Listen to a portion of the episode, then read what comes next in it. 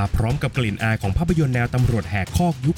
80 พร้อมแหกกฎทุกข้อเพื่อตามล่าเหล่าวายร้าย โดดเด่นด้วยการออกแบบคาแรคเตอร์ของตัวละครหลัก ให้เป็นนักสืบรุ่นเฮฟวีเวทต่อยก่อนถามทีหลัง มีร่างกายแข็งแกร่งราวกับรถถัง ทุกครั้งที่ตัวละครเหวี่ยงหมัดออกไป สามารถสัมผัสได้ถึงความหนักหน่วงรุนแรง แม้จะเป็นความบันเทิงแบบสูตรสำเร็จ แต่มันก็เป็นสูตรสำเร็จที่มันสะใจได้ทุกครั้งที่ตัวละครออกหมัดครับ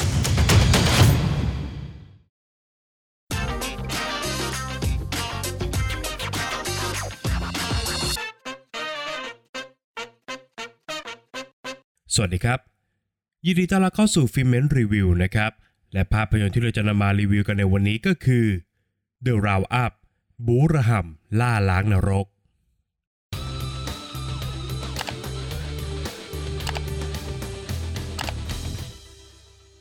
นักสืบมาซอกโด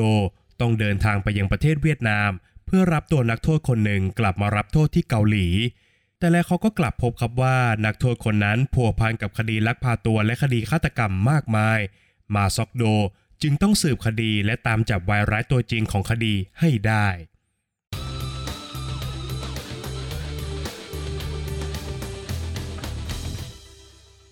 เรียงกันตามตรงแบบไม่ต้องอ้อมค้อมนะครับว่า ด้วยความที่ตัวผมเองเนี่ย ไม่ใช่คอภาพยนตร์จากแดนโสมเท่าไหร่ครับ จึงทำให้ผมเนี่ยแทบไม่มีข้อมูลอะไรเกี่ยวกับภาพยนตร์เรื่องเด e ราวอัพเลยนะครับ แต่สิ่งที่ผ่านเข้ามากระตุ้นต่อมความอยากของผมก็คือ ภาพยนตร์เรื่องเด e ราวอัพทำรายรับอย่างถล่มทลายในประเทศเกาหลี พร้อมกับมียอดขายตั๋วแซงภาพยนตร์ชื่อดังอย่าง Parasite เป็นที่เรียบร้อยแล้วนะครับ และเมื่อได้รับชมจบเนี่ยผมก็ได้ค้นพบครับว่า ภาพยนตร์เรื่อง The Round Up เป็นหนังที่บันเทิงกว่าที่คิด และก็มีดีในแบบฉบับของตัวเองเช่นกันครับ สิ่งแรกที่ต้องบอกผู้ฟังทุกท่านก่อนเลยก็คือ ภาพยนตร์เรื่อง The Round Up เนี่ยเป็นภาพยนตร์ภาคต่อนะครับ โดยภาพยนตร์ภาคแรกนั้นมีชื่อว่า The Outlaw ออกฉายในปี 2017 ซึ่งผมเนี่ยไม่เคยรับชมครับ ไม่ว่าจะมากหรือน้อยนะครับ แต่การที่เราไม่ได้รับชมภาพยนตร์ภาคแรกเนี่ยมันย่อมส่งผลกับภาพยนตร์ภาคต่ออยู่บ้างเหมือนกันครับ โดยเฉพาะในแง่ของการทำความรู้จักกับเหล่าตัวละครหลัก รวมถึงเหล่าตัวละครสมทบ ที่พาเรทกันมาขึ้นจอมากมายนะครับ บางตัวละครเนี่ยก็ปรากฏตัวขึ้นอย่างไม่มีที่มาที่ไป แต่กลับถูกพูดถึงในเรื่องเนี่ยราวกับว่าพวกเขา มีปูมหลังร่วมกันมาก่อน ซึ่งเรื่องราวดังกล่าวเนี่ยอาจจะถูกเกริ่นเอาไว้ในภาพยนตร์ภาคแรกก็เป็นได้นะครับ แต่อย่างไรก็ตามภาพยนตร์เรื่อง The Round Up มีความเป็นภาพยนตร์ stand alone อยู่พอสมควรนะครับ กล่าวคือมันไม่จำเป็นต้องพึ่งขาของภาพยนตร์ภาคแรกขนาดนั้น และมันยังคงสื่อสารเรื่องราวของตัวเองได้อย่างครบถ้วนครับ ภาพยนตร์เรื่อง The Round Up มาพร้อมกับกลิ่นอายของภาพยนตร์แนวตำรวจแหกคอกยุค 80 อย่าง Dirty Harry Little Weapon หรือกระทั่ง Cobra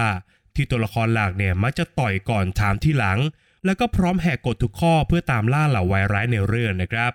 ซึ่งหากมองในจุดนี้เนี่ยภาพยนตร์ก็ค่อนข้างเป็นสูตรสำเร็จอยู่พอสมควรครับ แต่สิ่งที่ทำให้ภาพยนตร์เรื่อง The Round Up แตกต่างก็คือ การออกแบบคาแรคเตอร์ของตัวละครหลักอย่างมาซอกโด ให้เป็นนักสืบรุ่นเฮฟวีเวทครับ เขามีร่างกายแข็งแกร่งราวกับรถถัง พร้อมพุ่งชนแล้วก็หักซี่โครงเหล่าวายร้ายอย่างไม่ยำเกรง อีกทั้งยังมีพละกำลังมากเกินคนทั่วไปอีกด้วยนะครับ แต่ในขณะเดียวกันเจ้าตัวเนี่ยก็กลับมีอารมณ์ขัน ซุ่มซ่าม แล้วก็เป็นคนที่หัวขบถต่อระบบการทำงานอันเชื่องช้า โดยเสน่ห์เฉพาะตัวของตัวละครนี้เองครับ ที่ทำให้ผู้ชมเนี่ยทั้งหัวเราะ และก็ร่วมสะใจไปกับเขาจนตลอดรอดฝั่งครับ บทภาพยนตร์ของ The Round Up นั้นไม่ได้โดดเด่นหรือว่าแปลกใหม่เท่าไหร่นัก มีความไม่สมเหตุสมผล แล้วก็ความบังเอิญจนเกินเหตุให้เห็นอยู่บ้างนะครับ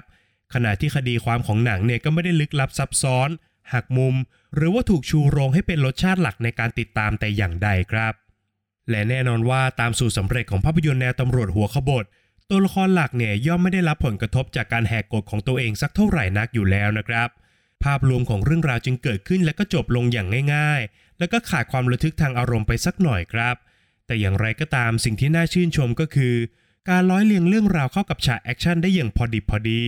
หนังเนี่ยไม่ได้บู๊ระห่ำจนเลี่ยนนะครับ แต่ก็ไม่ได้น้อยถึงขนาดกินไม่อิ่ม เช่นเดียวกันครับ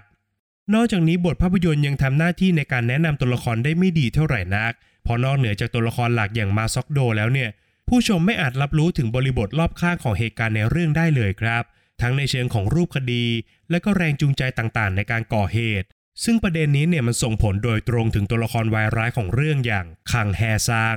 ซึ่งถูกดีไซน์คาแรคเตอร์ออกมาได้อย่างโหดเหี้ยมและก็น่าเกรงขาม แต่น่าเสียดายครับ ที่ภาพยนตร์เนี่ยไม่ได้มอบแรงจูงใจหรือว่าปูมหลังใด ๆ ให้กับตัวละครเลยคังแฮซางจึงกลายเป็นเพียงตัวละครวายร้ายที่ขาดมิติ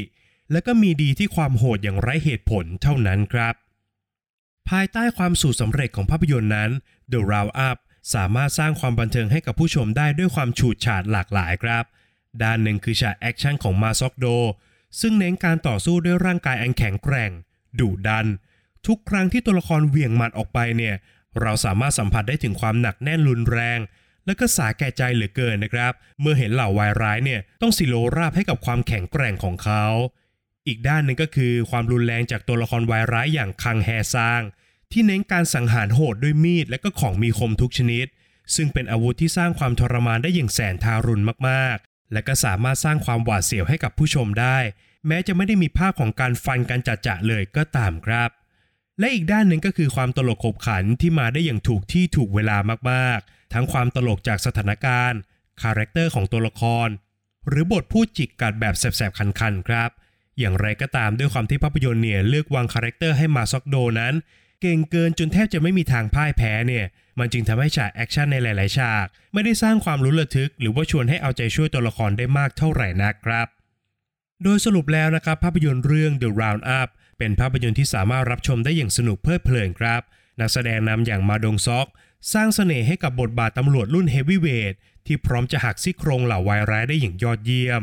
มาพร้อมกับฉากแอคชั่นแบบดุดันหนักหน่วง ผสมผสานกับเสียงหัวเราะได้อย่างลงตัวครับ โดยแม้จะเป็นความบันเทิงแบบสูตรสำเร็จ แต่มันก็เป็นสูตรสำเร็จที่มันสะใจได้ทุกครั้งที่ตัวละครเนี่ยเหวี่ยงหมัดออกไปใส่วายร้ายเลยทีเดียวครับ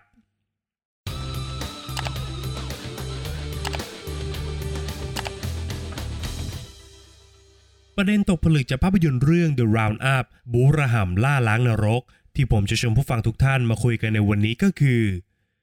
การรักษาชีวิตของประชาชนสำคัญกว่าการรักษาหน้าของตำรวจ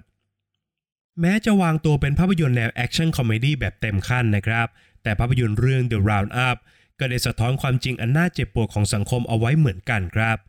ตัวหนังเนี่ยเริ่มต้นด้วยการที่นักสืบมาซอกโด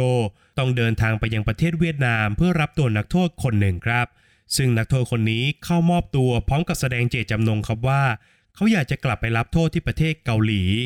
แต่คนร้ายดังกล่าวเนี่ยกลับมีท่าทางผิดสังเกต จึงทำให้มาซอกโดตัดสินใจสืบค้นความจริงนะครับ ก่อนที่เขาจะพบว่านักโทษคนนี้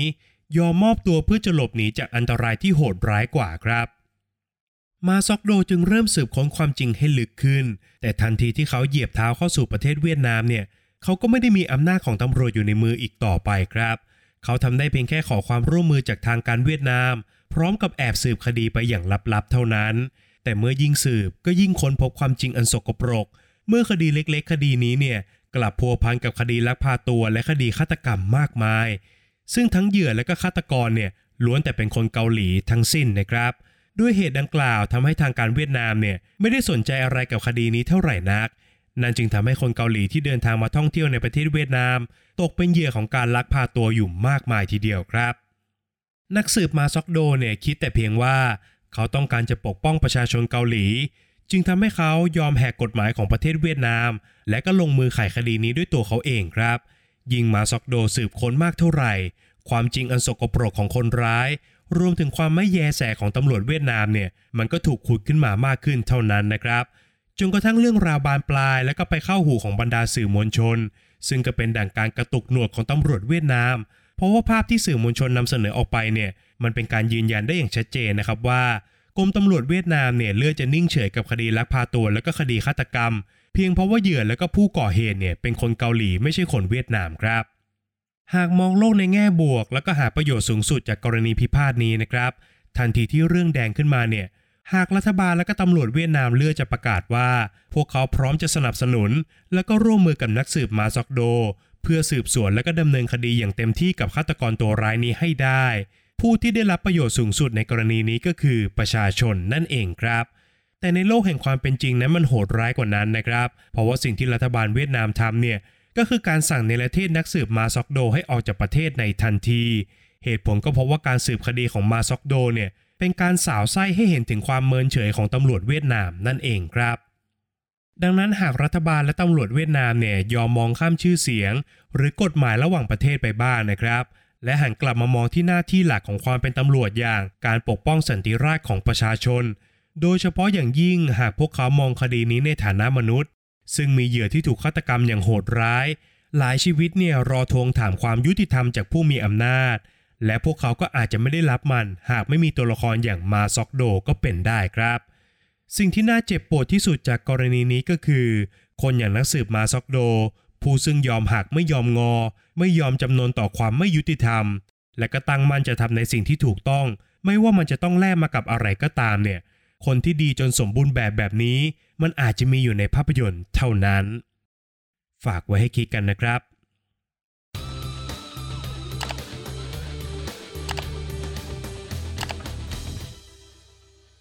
แล้วก็มาถึงช่วงการให้คะแนนของภาพยนตร์กันแล้วนะครับ ในส่วนของบทภาพยนตร์นั้นผมขอให้ไว้ที่ 6 คะแนนครับ เป็นธรรมดาของหนังแอคชั่นแนวตำรวจแหกคอกนะครับ ที่ตัวละครเนี่ยมักจะไม่ค่อยได้รับผลกระทบอะไรจากการกระทำนอกกฎหมายเท่าไหร่นัก แต่อย่างไรก็ตามบทหนังก็ยังสามารถทำหน้าที่เสิร์ฟความบันเทิงได้เป็นอย่างดีนะครับทั้งในแง่ของการสร้างฉากแอคชั่นและก็การเรียกเสียงหัวเราะได้อย่างลงตัวครับ ในส่วนของงานสร้างนะผมขอให้ไว้ที่ 8 คะแนนครับ สิ่งที่โดดเด่นมากๆของหนังก็คือฉากแอคชั่นครับโดยภาพยนตร์สามารถดีไซน์ฉากต่อสู้ได้ดี ทั้งความหนักหน่วง รุนแรง แล้วก็โหดเหี้ยม นอกจากนี้การที่ภาพยนตร์เนี่ยเลือกจะเล่าเรื่องราวในปี 2008 จึงทำให้บรรยากาศรอบข้างของภาพยนตร์นั้นมีความย้อนยุคผสมอยู่ด้วยเช่นกันครับ ในส่วนของนักแสดงนั้นผมขอให้ไว้ที่7คะแนนครับ แม้ว่ามาดงซอกจะสามารถสร้างเสน่ห์ให้กับตัวละครของเขาได้เป็นอย่างดี แต่อย่างไรก็ตามนะครับบทภาพยนตร์เนี่ยก็ไม่ได้เอื้อให้เขาได้แสดงมิติของตัวละครอะไรมากมายนักผิดกันกับซนซอกกู ซึ่งโดยส่วนตัวแล้วเนี่ยผมเคยดูผลงานเขาเรื่องนี้เป็นเรื่องแรกนะครับ แล้วก็ถูกใจในฝีมือการแสดงอันบ้าดีเดือดของเขาในทันที โดยเขาสามารถสร้างความน่าสะพึงกลัวให้กับตัวละครได้อย่างยอดเยี่ยม ในขณะเดียวกันมันก็น่าค้นหาเหลือเกินครับว่า แท้ที่จริงแล้วตัวละครนี้มีที่มาที่ไปอย่างไรกันแน่เรียกได้ว่าซนซอกกูนั้น โดดเด่นในทุกฉากที่ปรากฏตัวจริง ๆ ครับ ส่วนของข้อคิดที่ได้นะครับ ผมขอให้ไว้ที่ 5 คะแนนครับ หนังไม่ได้เน้นไปที่การสร้างคุณค่า หรือว่าการมอบแง่คิดอะไรให้กับผู้ชมมากมายนัก ซึ่งมันก็เป็นเรื่องปกติสำหรับหนังแอคชั่นที่เน้นความบันเทิงอยู่แล้วครับ ส่วนสุดท้ายก็คือส่วนของความสนุกนะครับ ผมขอให้ไว้ที่ 7 คะแนนครับ The Round Up เนี่ยพูดได้เลยนะครับว่ามันเป็นหนังที่เน้นขายความบันเทิงแบบเต็มขั้น ด้วยการนำเสนอภาพยนตร์แอคชั่นแนวตำรวจจอมแหกคอก ที่พร้อมจะลุยกับเหล่าวายร้ายด้วยยุทธการแบบเฉพาะตัว สิ่งที่โดดเด่นจริงๆ ก็คือคาแรคเตอร์ของมาดงซอก ที่เน้นอัดหนักคนร้ายอย่างถึงพริกถึงขิง แต่ด้วยความเก่งเกินเบอร์ของเขาเนี่ย มันก็แอบทำให้หลายๆฉากแอคชั่นในเรื่อง มันแอบหมดลุ้นอยู่เหมือนกันครับ เพราะว่าดูแค่ไซส์ก่อนจะขึ้นชกก็รู้เลยครับว่า มาดงซอกกับคนร้ายแต่ละคนเนี่ย มันมวยคนละรุ่นจริง ๆ ครับ จากคะแนนทั้ง 5 ส่วนนะครับหารเฉลี่ยกันออกมาแล้วทำให้ภาพยนตร์เรื่อง The Round Up บูระห่ำล่าล้างนรก ได้คะแนนเฉลี่ยจากฟีเมนต์ไปอยู่ที่ 6.6 คะแนนครับ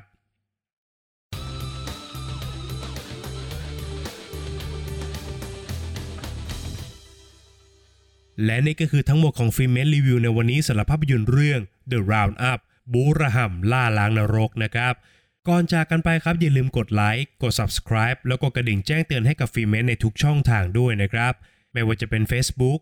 Apple Podcast Spotify รวมไปถึง YouTube Channel นะครับ นอกจากนี้ทุกท่านยังสามารถเข้ามาพูดคุยกับฟิเมนได้ ในกลุ่ม Open Chat ทางไลน์ด้วยนะครับ สามารถค้นคำว่าฟิเมนแล้วกดจอยกันเข้ามาได้เลยครับ ใน EP หน้าฟิเมนจะนำเสนอคอนเทนต์อะไรนั้นต้องขอติดตามกันด้วยนะครับสำหรับวันนี้ฟิเมนขอลาไปก่อน สวัสดีครับ